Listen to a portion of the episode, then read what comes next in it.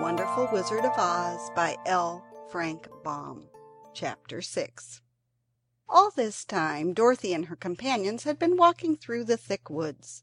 The road was still paved with yellow brick, but these were much covered by dried branches and dead leaves from the trees, and the walking was not good at all. There were few birds in this part of the forest, for birds love the open country where there is plenty of sunshine. But now and then there came a deep growl from some wild animal hidden among the trees. These sounds made the little girl's heart beat fast, for she did not know what made them. But Toto knew, and he walked close to Dorothy's side and did not even bark in return. "How long will it be," the child asked of the Tin Woodman, "before we are out of the forest?" "I cannot tell," was the answer, "for I have never been to the Emerald City; but my father went there once, when I was a boy, and he said it was a long journey through a dangerous country, although nearer to the city where Oz dwells the country is beautiful. But I am not afraid, so long as I have my oil can, and nothing can hurt the Scarecrow, while you bear upon your forehead the mark of the Good Witch's kiss, and that will protect you from harm." "But Toto," said the girl anxiously, "what will protect him?" "We must protect him ourselves, if he is in danger," replied the Tin Woodman. Just as he spoke there came from the forest a terrible roar, and the next moment a great lion bounded into the road. With one blow of his paw he sent the Scarecrow spinning over and over to the edge of the road, and then he struck at the Tin Woodman with his sharp claws. But to the lion's surprise he could make no impression on the tin, although the woodman fell over in the road and lay still.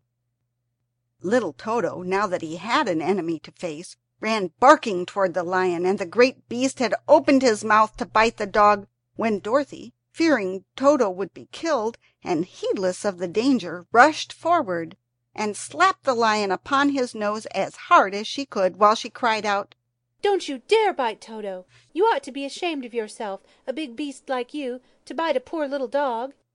"I didn't bite him," said the lion, as he rubbed his nose with his paw where Dorothy had hit it. "No, but you tried to," she retorted. "You are nothing but a big coward." "I know it," said the lion, hanging his head in shame. "I've always known it. But how can I help it?" "I don't know, I'm sure. To think of your striking a stuffed man like the poor Scarecrow!" "Is he stuffed?" asked the lion in surprise, as he watched her pick up the Scarecrow and set him upon his feet while she patted him into shape again. "Of course he's stuffed replied Dorothy, who was still angry. "That's why he went over so easily," remarked the lion. "It astonished me to see him whirl around so. Is the other one stuffed also?" "No," said Dorothy. "He's made of tin." And she helped the woodman up again. "That's why he nearly blunted my claws," said the lion. When they scratched against the tin, it made a cold shiver run down my back. What is that little animal you are so tender of? He is my dog, Toto, answered Dorothy. Is he made of tin or stuffed? asked the lion. Neither. He's a a a meat dog said the girl. Oh, he is a curious animal, and seems remarkably small, now that I look at him. No one would think of biting such a little thing, except a coward like me, continued the lion sadly. What makes you a coward? asked Dorothy, looking at the great beast in wonder for he was as big as a small horse. "It's a mystery," replied the lion. I suppose I was born that way. All the other animals in the forest naturally expect me to be brave, for the lion is everywhere thought to be the king of beasts. I learned that if I roared very loudly, every living thing was frightened and got out of my way. Whenever I met a man, I've been awfully scared. But I just roared at him, and he has always run away as fast as he could go. If the elephants and the tigers and the bears had ever tried to fight me, I should have run myself. I'm such a coward. But just as soon as they hear me roar, they all tried to get away from me. And of course I let them go. But that isn't right. The king of beasts shouldn't be a coward, said the Scarecrow. I know it, returned the Lion, wiping a tear from his eye with the tip of his tail. It is my great sorrow and makes my life very unhappy. But whenever there is danger, my heart begins to beat fast. Perhaps you have heart disease, said the Tin Man. It may be, said the Lion. If you have, continued the Tin Woodman, you ought to be glad, for it proves you have a heart. For my part, I have no heart, so I cannot have heart disease. Perhaps, said the Lion thoughtfully. If I had no heart, I should not be a coward.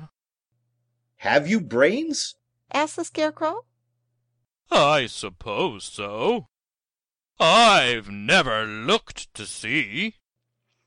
I'm going to the Great Oz to ask him to give me some, remarked the Scarecrow. For my head is stuffed with straw.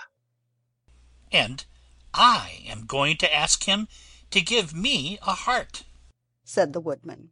And I am going to ask him to send Toto and me back to Kansas, added Dorothy.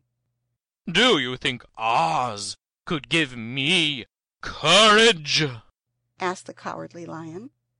Just as easily as he could give me brains, said the Scarecrow. Or give me a heart, said the Tin Woodman. Or send me back to Kansas, said Dorothy. Then, if you don't mind, I'll go with you, said the Lion. For my life is simply unbearable without a bit of courage. You will be very welcomed, answered Dorothy, for you will help to keep away the other wild beasts. It seems to me they must be more cowardly than you are if they allow you to scare them so easily. They really are, said the Lion. But that doesn't make me any braver. And as long as I know myself to be a coward, I shall be unhappy. So once more the little company set off upon the journey, the Lion walking with stately strides at Dorothy's side. Toto did not approve this new comrade at first, for he could not forget how nearly he had been crushed between the Lion's great jaws. But after a time he became more at ease, and presently Toto and the Cowardly Lion had grown to be good friends. During the rest of that day there was no other adventure to mar the peace of their journey. Once, indeed, the Tin Woodman stepped upon a beetle that was crawling along the road, and killed the poor little thing. This made the Tin Woodman very unhappy, for he was always careful not to hurt any living creature, and as he walked along he wept several tears of sorrow and regret. These tears ran slowly down his face and over the hinges of his jaw, and there they rested. When Dorothy presently asked him a question, the Tin Woodman could not open his mouth, for his jaws were tightly rusted together. He became greatly frightened at this, and made many motions to Dorothy to relieve him. but she could not understand. The lion was also puzzled to know what was wrong. But the scarecrow seized the oil can from Dorothy's basket and oiled the woodman's jaws, so that after a few moments he could talk as well as before.